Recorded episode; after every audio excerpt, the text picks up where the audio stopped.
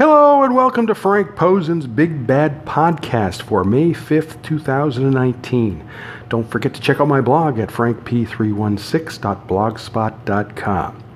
Okay, I have one new video up from last night's UFC show in Ottawa, Ontario, Canada. It is Macy Chiasson versus Sarah Moras. And um, this fight was at bantamweight. Now, uh, Leah Letson was supposed to be Sarah's uh, original opponent, but she pulled out and was replaced by Macy. And I think Macy's a better fighter than Lena. Leah. Now, Macy won TUF 28 for featherweights, but she won her first fight at bantamweight. Uh, she had some difficulty making weight for this fight, but her trainer, Sayif Saud of uh, Fortis MMA in Houston, pointed out that Macy took this fight on short notice. Now, having seen Macy since her Invicta days, she could very well be an elite fighter. Uh, Sarah is from Kelowna, BC. She was on TUF 18. Uh, she has had uh, her career stalled partially due to injuries, but you know she has wrestling skills. Her striking is is subpar, and plus Macy is much taller. I mean, she's a legit featherweight. Okay, so Sarah goes for a takedown right at the start of round one, and she has top for position for most of the round. But uh, Macy defends well, and at the end of the round, she reverses it and lands uh, with some ground and pound. Now, uh, some might say that that is enough to give uh, Macy round one. I don't agree with that. I scored at 10 9 for Sarah for ground control. But by the end of round one, I thought she was in big trouble. I mean, I thought she really needed to go for a submission. Uh, you know, otherwise she was going to have, have problems with Macy. And sure enough, Macy reverses around to take takedown attempt and pound Sarah until the fight is stopped. Now, Macy won a $50,000 bonus for that.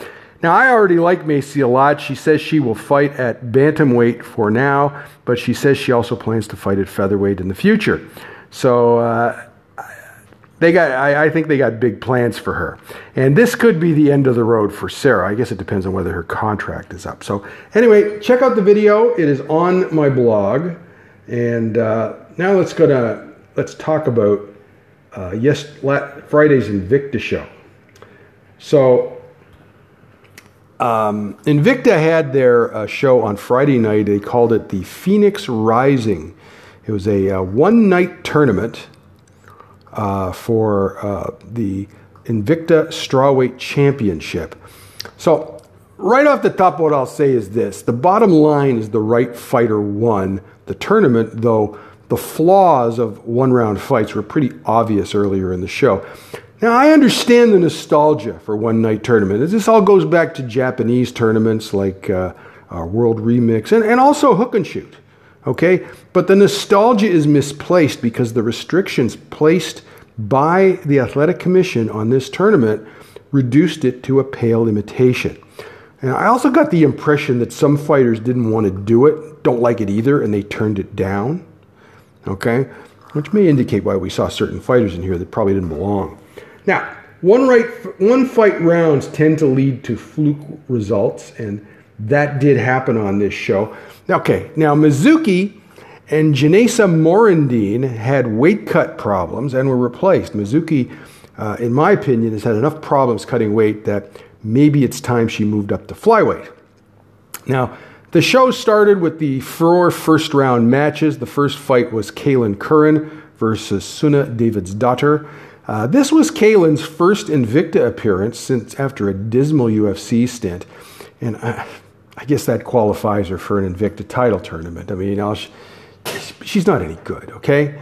Now, the one round fights probably benefited her the most because there wasn't enough time for her to lose concentration and shoot herself in the foot. Her history is she has skills, but she tends to lose concentration during fights and it tends to cost her. Um, so, with one round fights, I guess that's not as big a deal. Now, Sunna is from Iceland. We've seen her before in Invicta.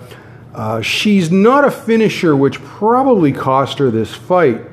You know, Kailin scored two uh, knockdowns, and Sunna was in top position through the middle of the round. So, I mean, I scored it uh, for Sunna, but it did not surprise me that Kailin won by split decision. And that, you know, it could have gone either way, right? I, I just wonder if any of the judges flipped a coin. I mean, that's how close it really was. And again, it points out the problems with a one round fight. I mean, you know, wouldn't mind seeing these two face each other in a regular fight because this didn't really cut it. So the second fight was Juliana Lima versus Danielle Taylor. Both are awful former UFC fighters. And, you know, Juliana is a lot taller than, than Danielle, and she used that advantage to press Danielle against the fence and win by split decision. I said afterwards that Juliana won by standing, lay, and pray, because if you've seen her before, you know that Juliana wins all her fights by sitting on her opponent, okay, and not do, and just wasting time. And she's notorious for that.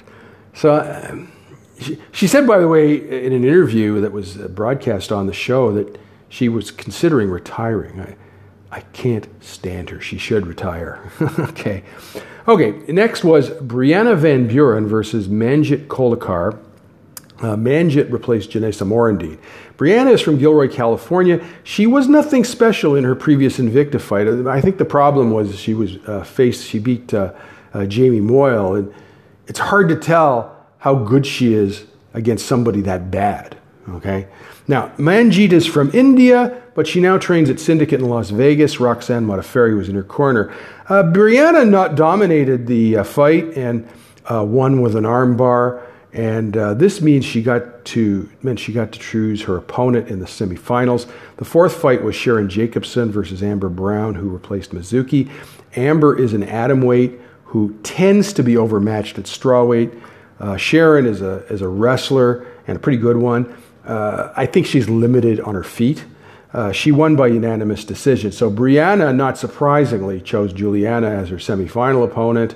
First, there was a reserve fight. Uh, Alyssa Krahn from uh, Edmonton beat Itzel Esquivel from Texas by unanimous decision. That was a one round fight. And then they had the semifinals. Uh, Brianna beat Juliana by unanimous decision. Uh, no controversy there. It was an easy win. And in the other uh, fight, uh, Kailin beat Sharon by unanimous decision. But I have to say, they showed some backstage uh, shots of Kailin after that, after the semifinal and she looked a little worse for wear. Uh, she did take some damage, and I wonder if that affected her performance in the final. Now, while waiting for the final, uh, Magdalena Sormova from the Czech Republic beat Kay Hansen by split decision. Uh, they said during the broadcast that Kay actually turned down a spot in this tournament. Now, I thought Kay started out okay, but she lost steam in the other two rounds, and I think um, uh, what I've seen of her, she needs to pace herself a little better than she has uh, up to now. She tends to lose fights where she goes out and blows everything in the first round.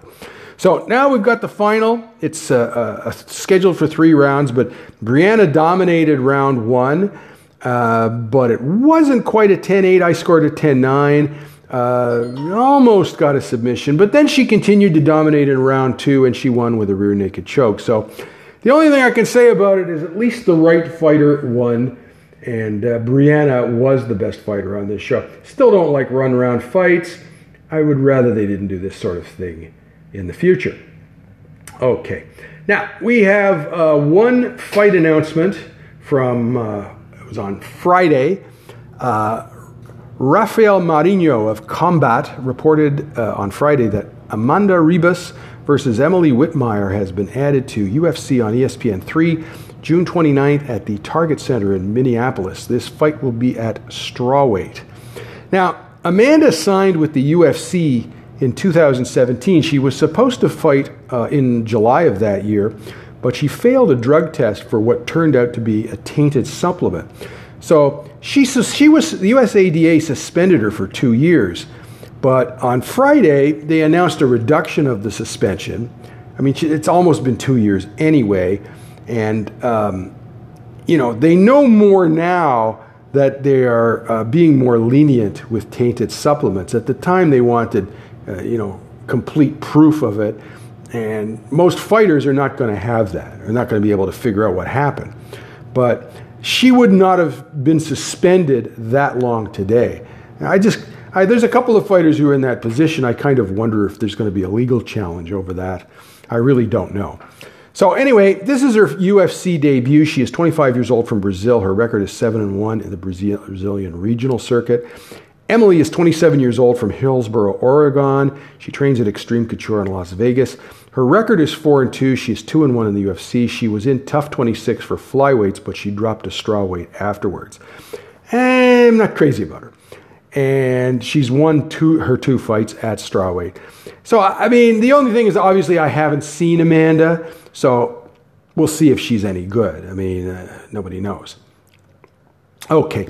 Anyways, that's about it for today. Uh, not sure uh, when I'll be back. Uh, there's the big UFC show next week, so certainly uh, be back on Friday to, to preview that.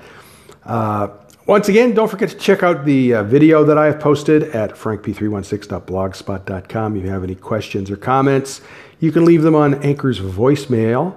Um, if you want to subscribe to the podcast, you can do so at Google Play Music, Google Podcast, iTunes, and Spotify. Have a good week. We'll talk to you later.